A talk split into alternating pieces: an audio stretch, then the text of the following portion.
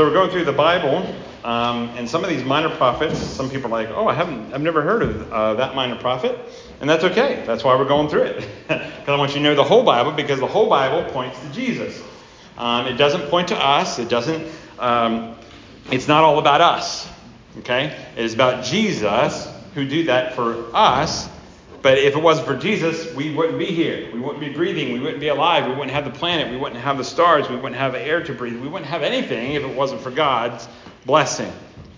And the interesting thing is, God blesses how many people?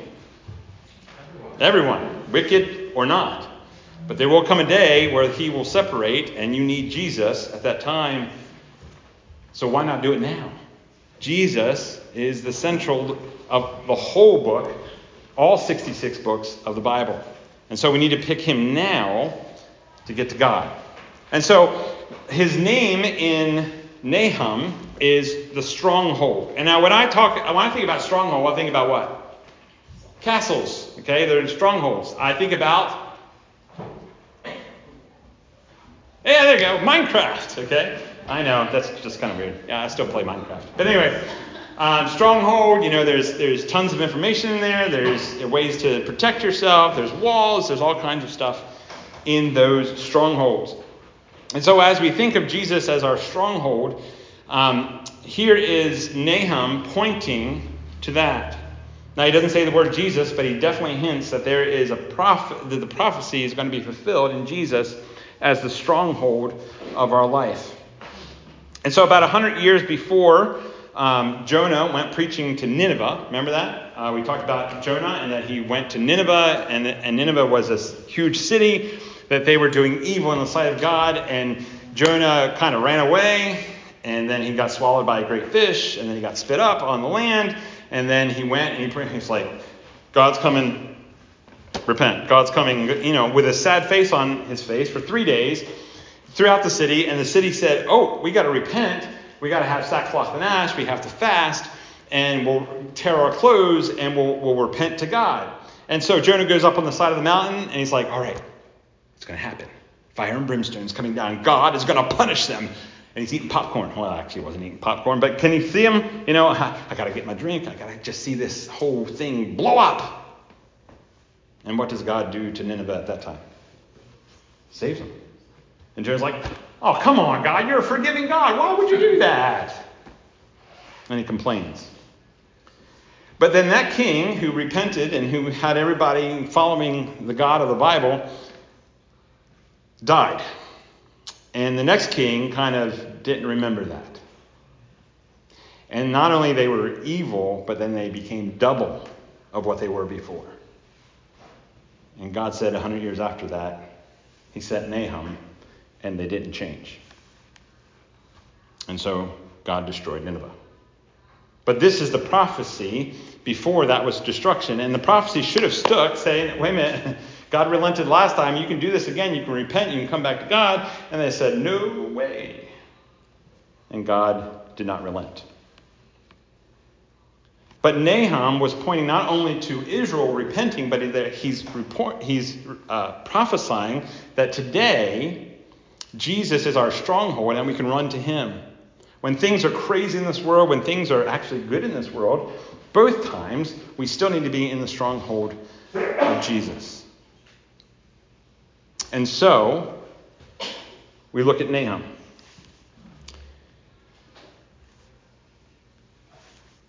He is our deliverance. Jesus is our deliverance. And so when we are delivered, we run to the stronghold. And so anytime we talk about the stronghold here in the sermon, we're talking about Jesus.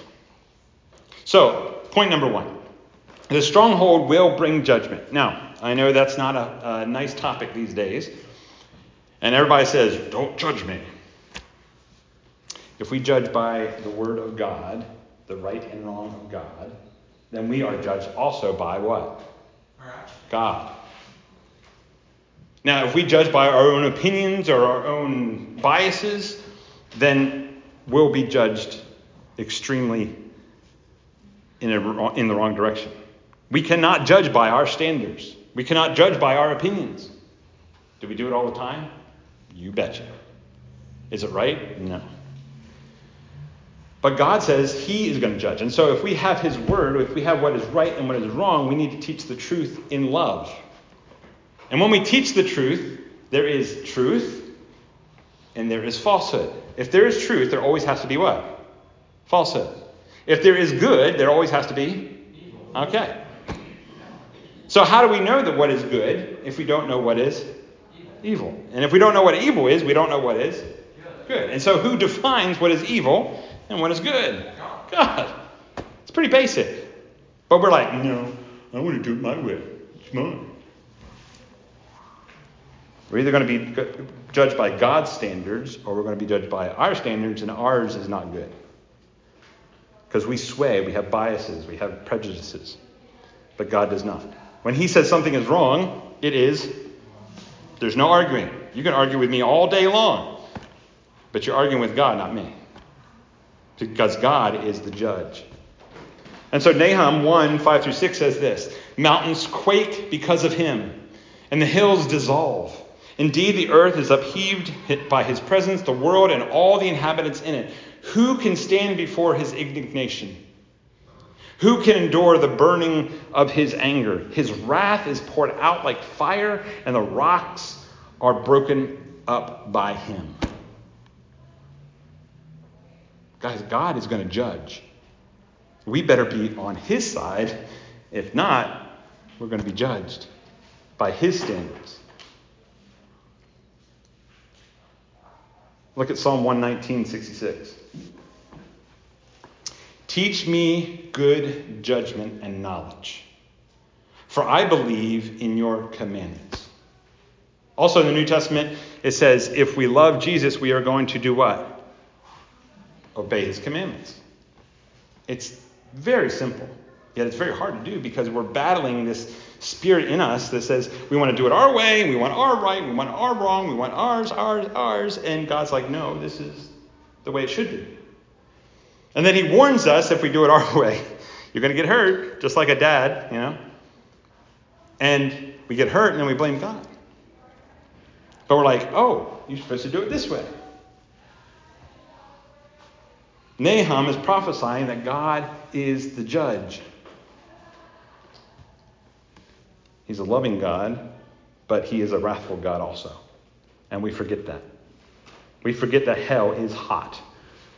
And you will burn in hell for the rest of eternity if you don't come with Jesus. That's it. There's only two sides. There's no gray area. There's no in between. There's no, hey, I'm going to have the hold the hand of the world and, and God at the same time. No. Stop loving the world. What's the pleasures in it? And stop getting and stop and, and stop that and love the desires of Jesus' heart which is love and joy and peace and patience and kindness and goodness and faithfulness and self control.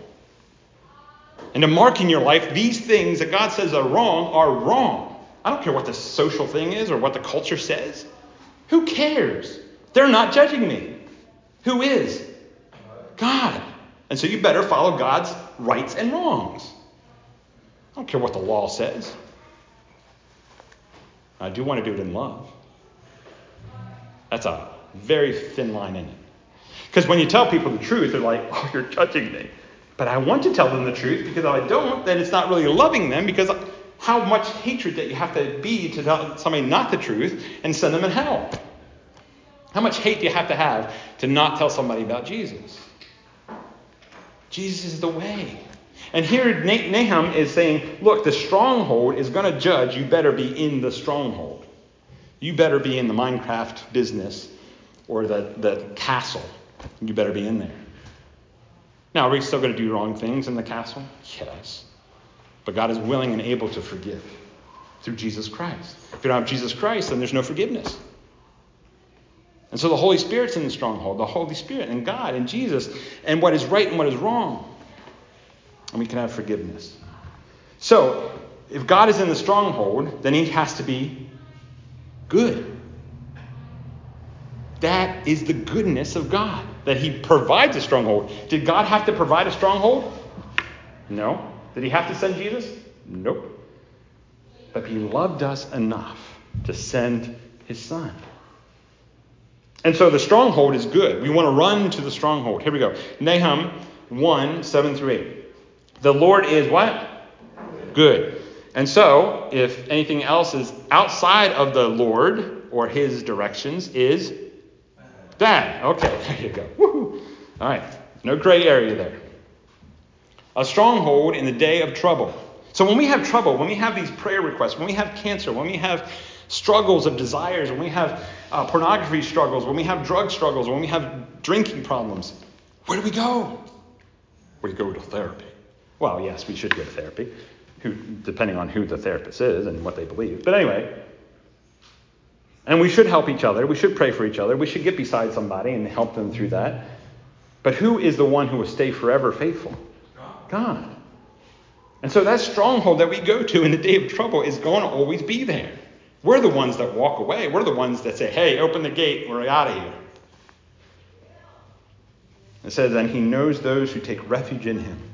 But with an overflowing flood, he will make a complete end of its sight and, and will pursue his enemies into darkness. If we have an enemy, if we have a demon that we can't get rid of, who do we go to? Jesus. Look at Ephesians chapter 4, verse 32. Oh, they're having fun down there. Good job. All right. The stronghold is good. Here we go. Ephesians 4:32. Be kind and compassionate to one another, forgiving each other, just as in what? Christ God forgave you. So if the stronghold is good and we want other people to come to the stronghold, guess what we have to do? We have to forgive. Do they deserve it? No. But that's why mercy and grace. The world shakes their head and like, what are you doing? I'm having mercy and grace because Jesus had mercy and grace on me. I mean, if God accepted me into the stronghold with all the sins that I have on my back, and He took them off and He put them on the cross, then how dare I even have an idea that somebody else can't be with Jesus because of what they've done to me? I'm telling you, God is good even to our enemies. But when He comes back, when Jesus comes back, there's no like second chance. You get thousands of chances now to forgive others and to love others. There's no chance when Jesus comes back. There's not like, oh, well, you had all that. I'll give you one more chance. No, you've had millions of them. Every time you breathe, you have a chance to come to Jesus, to forgive, to help, to love, to have patience. You have the time now. And so the stronghold is good. He is right. He is in righteousness. He is awesome. He is powerful. And Nahum says, Go to the stronghold. Because why? The stronghold will not be defeated. Everything in this world is defeated. I mean, I have issues of being defeated. I feel like a really small ant up here when I preach because I'm, I'm preaching God's word. He is mighty, He is awesome, He is powerful. And yet, why did He pick me, of all people? The stronghold will not be defeated. But we are able to defeat the stronghold of the devil and his schemes. With whose name? Jesus. Jesus' name is powerful. So powerful that we can say, all right, demons, skedaddle. In the name of Jesus, get out. And they have to leave. Why? Because it's Jesus, not because of us. Right. It's because of Jesus. And so here's Nahum, uh, chapter 1, 9 through 10. Whatever you devise against the Lord, he will make a complete end of it. I love that. Isn't it great? That brings me hope. There are nations upon nations, even America, against God, face forward, just hurting his people and just saying, ah, who cares about you? We don't even believe in you. Ah. Whatever you devise, whatever the nations, whatever a person, whatever a, a group of people devise against the Lord, it will come to an end. Don't worry about that. We have hope in Jesus, and when, when He seems it fit, He will cut it off. We just need to love them and forgive. Look at this distress will not rise up twice. Like tangled thorns, and like those who are, are drunken with their drink, they are consumed as stubble completely withered. What do we do with stubble? In a campfire. Oh, yeah, we burn it, man. Shoo, I love campfires. especially when they're wet and they're all smoky. And Kay's like, I'm, I'm going inside. I'm not sticking around here. I love campfires. Right, JT? JT knows how to build some campfires. If you're over at his house, yes. And it consumes everything, literally, even the rocks sometimes. I'm telling you, that's what God is. God is a consuming fire. He will either purify you and make you better, or he's going to judge you and you're going to wither. And so 2 Corinthians 10:4 says, "The weapons we fight with are not the weapons of the world.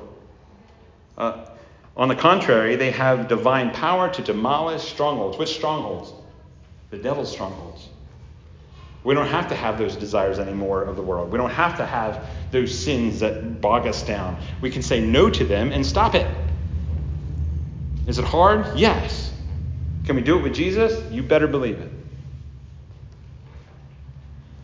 We don't need a A bomb or a hydrogen bomb or an atomic bomb to destroy the devil's schemes. We just need Jesus' name. And so our stronghold, Jesus as the stronghold, will not be defeated, but everything else will. And so if it's going to be defeated, we have hope in our stronghold, he, he, he helps us in everyday life, then why don't we talk about it more? Look at Nahum 1:15. Oh, this is this is wonderful. Behold on the mountains are the feet of him who bring good news, who announces peace. Celebrate your feast, O Judah. Pay your vows. Never again will the wicked one pass through you. He is cut off completely. I'll see, Nahum was going to Nineveh and telling them these things. They should have been rejoicing. Like, oh, God's going to protect Nineveh if we come to repentance. If we follow God, then we don't have to worry about any of our enemies. And they said, whatever. And they kicked Nahum out. But just think about that. How beautiful are the feet hmm. Of those who bring good news. Look at Acts chapter 4, 19 through 21. This is good right here. I gotta put my shoes back on. But Peter and John replied, Which is right in God's eyes? Listen to you? Oh, this would be awesome if I was like, uh, you know, sitting with the president and we're talking and I'm, you know, I'm loving him because, you know, I'm supposed to love my enemies and I'm, I'm, I'm hugging him and we're, we're, we're, de- we're debating on things. And he says, Well, you know, I'm, I'm going to make a law uh, that uh, you can't worship God anymore. I'm not listening to you. No, sir. And here's Peter and John with the ruling judges, with the ruling Pharisees and Sadducees, and they're saying, Oh, we're going to beat you, we're going to kill you, we're we, you do not say Jesus' name anymore. they're like, What? Uh, which is right in God's eyes? To listen to you or to Him? You be the judge. As for us, we cannot help speaking about what we have seen and heard. And further, threats, they let them go. They could not decide how to punish them. I love that. How are we going to punish them? Like, if, if we punish them in, in front of people and they believe in Jesus, then we're going to be criticized. But if we don't punish them, then people are going to rise up how are we going to do this? You know, there's probably like hours and hours of debate, and Peter and, and uh, John are think, sitting there going, I'm really hungry. How about you? Yeah. And they're like debating for hours and hours how to punish these guys because all the people were praising God for what had happened. All they did was heal somebody in Jesus' name, and Pharisees and Sadducees like, oh, got to bring him in. Don't do that again. Nope, we're going to preach Jesus. Even if it's illegal. Isaiah 52 7 says, How beautiful on the mountains are the feet of those who bring good news, who proclaim peace, who brings good tidings, who proclaim salvation, who says to Zion, Your God reigns. And then in the New Testament, I'm telling you, it's something about feet. I don't know. Romans 10 15. And how can anyone preach unless they are sent? Let's see, uh, Katie and I lived in uh, Cambridge, Maryland, and we prayed to come up here, and God sent us. As it is written, how beautiful are the feet of those who bring good news. I like that because have you seen my feet without socks on? You don't want to. But God says they're beautiful. When you start teaching people about Jesus, when you start going out, when you start a missionary, when you start missionary work at your school, at your job, at your friends, at your families. Because missionaries just doesn't have to go like overseas to be a missionary. You know, you could be a missionary to your neighbor. To bring good news to them, God says, Your feet are beautiful. I love that. Nahum said the same thing. Our feet are beautiful of one who brings good news. And instead of holding on to the good news and holding on to the stronghold, Nineveh was destroyed. I don't want you to get destroyed. I want you to be with Jesus. I want you to stand on the rock, stand on the mountain. Here's the good news. In the beginning of the world, Adam and Eve were told one rule not to eat of the tree of good and evil. They disobeyed. Sin entered the world. The world suffers and we suffer. There's tornadoes, there's hurricanes, there's fires, there's evil in the world because our hearts are evil above all things. And so there had to be a plan to bring us back to God. It was devised all the way back in creation. If you read the first three chapters of Genesis, it actually talks about Jesus. Jesus came as a human and God at the same time. He lived a life without sin because we could not do it. And because Jesus lived a life without sin, he was crushed for our iniquities, he was crushed for our sins. He was hung on a cross. And because of him hanging on the cross and dying for our sins and raising to life on three days after, we can have a relationship with God again through Jesus Christ and have the Holy Spirit so we can say no to sin and live for him. And we put our faith in Jesus. That's the first and foremost. That Jesus saves. And so if we don't have faith in Jesus, nothing else works. And once we put our faith in Jesus, we are moved to do things. It might be years, it might be months, it might be in the same minutes. I don't know. But we repent of our sins and say, we want to move towards you. We want to confess that Jesus is the Lord and the Savior of our life. We want to be immersed into water as a picture of Jesus' death, burial, and resurrection. And then, through all that, we still have faith until we see him face to face. Guys, that's the good news. Nahum pointed to the good news of the stronghold. If you want the stronghold, if you want to be in the stronghold, if you want to have the relationship with God and Jesus and the Holy Spirit, the God of the universe, the God who spoke you into existence into your mother's womb, come to Jesus. I don't know. It, it, it, everybody seems like it's hard, but it's not. It's just about Jesus and about changing your life. And he gives you a helper anyway, the Holy Spirit. So we have actual power to, to do that through Jesus Christ. And so the stronghold will bring judgment. The stronghold is good. The stronghold will, be, will not be defeated. And the stronghold will be talked about no matter what the law says. So let's put Jesus' name in there. Everybody read it with me with Jesus' name. Jesus will bring judgment. Jesus is good. Jesus will not be defeated, and Jesus will be talked about. Come to the stronghold. He's the strongest thing on earth and in heaven. Let's pray.